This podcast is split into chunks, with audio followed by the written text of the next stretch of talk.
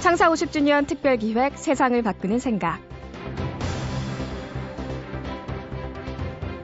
말이 입힌 상처는 칼이 입힌 상처보다 더 깊다고 합니다. 혀 밑에 도끼가 들어있다는 속담도 있고요.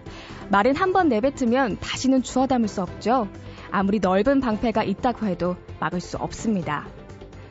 이렇게 중요한 말을 우리는 얼마나 숙고해서 하고 있을까요? 단어 한마디에 담긴 의미를 얼마나 잘 알고 있고 제대로 사용하고 있을까요? 무심코 쓰고 있는 말이 또 별 생각 없이 관습대로 써온 용어가 어떤 이들에게는 대못이 되어 박히는 경우도 있습니다. 지금 세계 곳곳에서 정의롭고 바르게 말하자. 이런 목소리와 움직임이 갈수록 커지고 있는데요. 쉽게 할 수 있지만 결코 사소하게 다뤄서는 안 되는 것이 바로 이 말, 언어이기 때문일 겁니다. 창사 50주년 특별기획 세상을 바꾸는 생각. 오늘 모신 분은 언어학자 박금자 선생입니다. 신문과 잡지, 통신사 등에서 기자로 활동했고 서울대학교 등에서 강의를 하면서 바르게 말하기의 필요성을 절실하게 느낀 분인데요. 최근 political correctness 정의롭게 말하기라는 책을 써서 우리 사회에서 정의가 자리 잡으려면 정의롭게 말하기가 필요하다고 강조하는 분입니다. 박금자 선생의 말씀 같이 들어보시죠.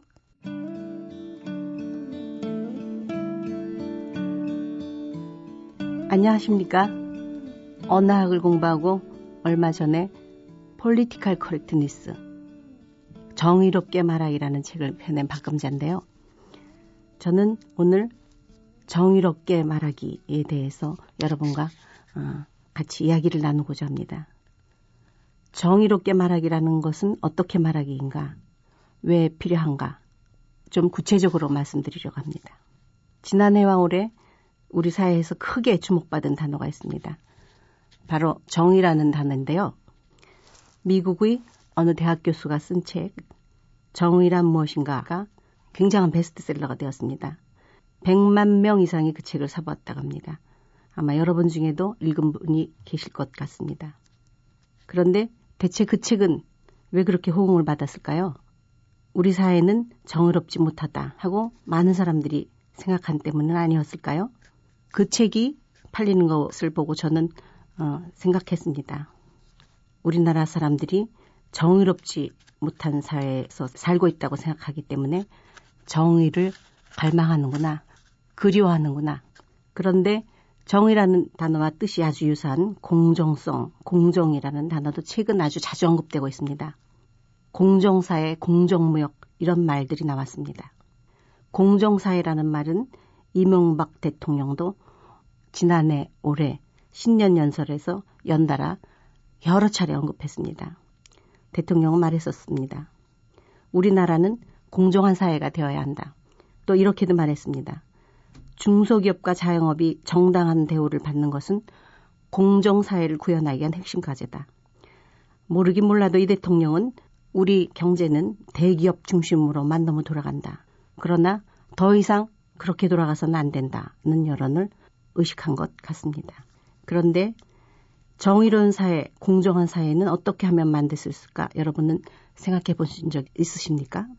저는 다른 많은 사람처럼 그전에는 우리 사회를 정의로운 사회로 만들려면 정치부터 확 바꿔야 한다고 생각했습니다. 아, 정치권이 문제다, 정말. 그러니까 장관도 싹 바꾸고 국회의원도 싹 깔고 대통령은 새로 뽑아야 한다. 아, 누가 인물이 없는가 했지요. 어떤 사람들은 제도를 혁신적으로 바꿔야 정의로운 사회가 될 것이라고 말합니다. 이를테면 인권제도는 약한 사람을 더 보호하게 만들고 조세제도는 투명하게 바꿔야 한다고 말합니다.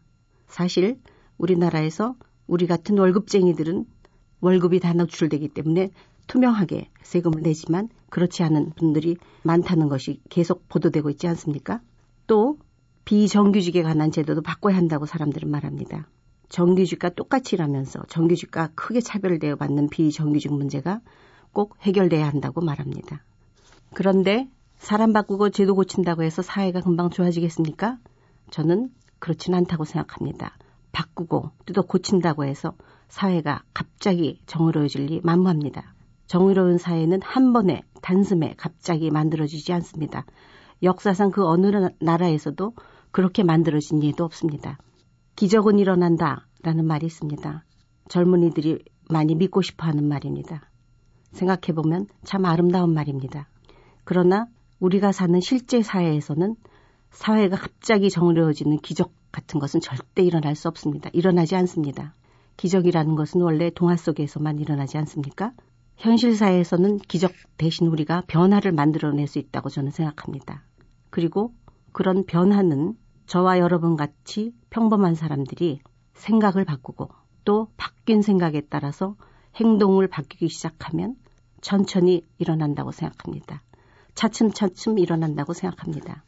생각을 바꾸고 그 바꾼 생각에 따라서 우리가 바꿔야 할 행동 중에서 저는 아주 중요한 것이 바로 정의로운 말하기라고 생각합니다.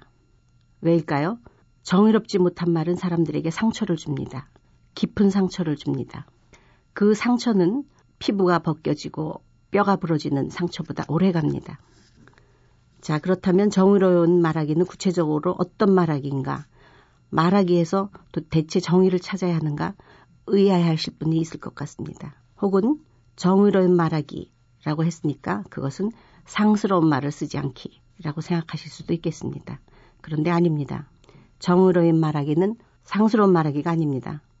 비속어나 욕설을 사용하지 않기도 아닙니다. 사투리를 안 쓰기도 아닙니다. 국어 대사전에 실린 표준어만을 사용하기도 아닙니다. 우리가 글을 한 줄 쓸 때마다 자주 헷갈리는 맞춤법이나 띄어쓰기와도 전혀 관련이 없습니다. 정의롭게 말하기는 나와 다른 남, 우리 문화와 다른 문화, 그러니까 철학자들 용어를 빌리자면 타자를 차별하지 않고 배려하는 말하기입니다. 나와 다른 사람, 우리 문화와 다른 문화를 하찮게 여겨버리거나 모욕하는 표현을 피해서 말하기입니다. 혹시 지잡대라는 말을 들어보신 적이 있는지요? 혹시 사용한 적은 없으십니까? 이 말은 정의로운 말이 아닙니다. 서울의 유명대와 반대되는 지잡대라는 말은 여러 지방대학들을 가리킵니다. 그런데 우리나라 중고등학생들이 50%가 50%를 넘는 학생들이 성적이나 진학 문제 때문에 한 번 이상쯤 자살을 생각해 봤다고 합니다. OECD 가입 국가 중에서 우리나라 청소년, 청년들의 자살률이 1등이 된 지 오래되었습니다.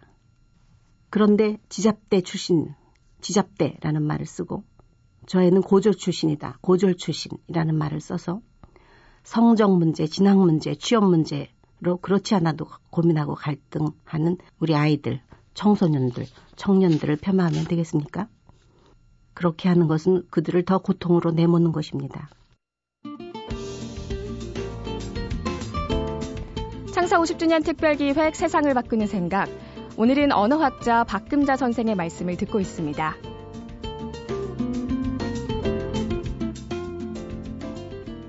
우리 사회는 나와는 다른 생각을 가진 사람, 다른 정치적 관점을 가진 사람에 대해서도 참 관용이 없습니다. 대체 인정하지 않습니다.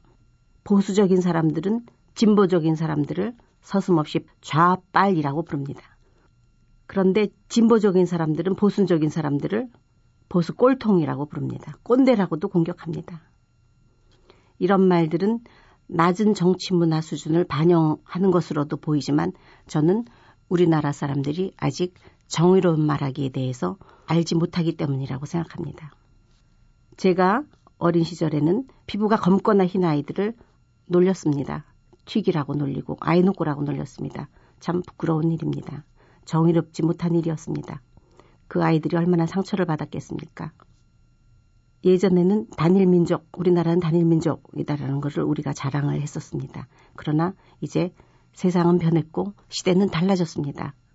국제 결혼한 우리나라 인구가 10만 명이 넘습니다. 우리나라에서 일하는 외국인 근로자 수는 100만 명을 훌쩍 넘었습니다. 이제 세계는 다문화 시대, 세계화 시대인 것입니다. 우리나라도 마찬가지입니다. 그러니까 다른 나라 사람과 조화롭게 살고 다른 문화를 이해하는 일을 이제 우리가 피할 수가 없는 일이 되어버렸습니다. 그런데 다른 나라 사람, 다른 문화 사람들에게 잡종이라고 별명을 붙이고 하프 코리안이라고 부르고 혼혈이라는 말 쓰고 깜신이 짱깨니 니그로라는 말을 써서 폄하하고 모욕해서 되겠습니까? 같은 우리나라 사람이지만 나와 다른 어떤 장애를 가진 사람에 대해서도 우리는 참 배려하지 않고 함부로 부르는 일이 많습니다. 장애를 가진 사람을 중립적으로 좀 상처를 주지 않는 이름으로 불러야겠다는 생각을 우리는 해야 합니다. 바보, 천치 같은 말은 물론이고 전응아, 지진아 이런 말도 무심하게 사용하지 않아야 합니다. 행정부가 잘 돌아가지 않을 때 우리는 절름발이 행정부라고 말하는 일이 있습니다. 누가 어떤 사태를 제대로 파악 못하고 일부분만 파악해서 말하면 장님 코끼리 만지기식이야 같은 관용어를 사용합니다. 이런 말도 모두 피해야겠지요. 그 권위가 없는 직업에 종사하는 사람들을 함부로 부르는 사람들이 여전히 많습니다. 잡상일이라는 말을 쓰고 백화점이나 식당이나 상점에서 일하는 여성 직원에게 어이 아가씨 아줌마라고 소리쳐 부르는 분들이 아직도 많습니다. 정의롭지 못한 말하기입니다. 정의롭지 못한 말하기에 대한 사례는 무수하게 많습니다. 결선 가정이라는 말, 상경하다라는 말, 처녀작이라는 말, 집안의 대들보라는 말, 정의롭지 못합니다. 결선 가정이라는 말은 뭔가 부족한 가정이라는 뜻을 가지고 있습니다. 그 말 대신은 우리는 한부모 가정이라고 말할 수 있습니다.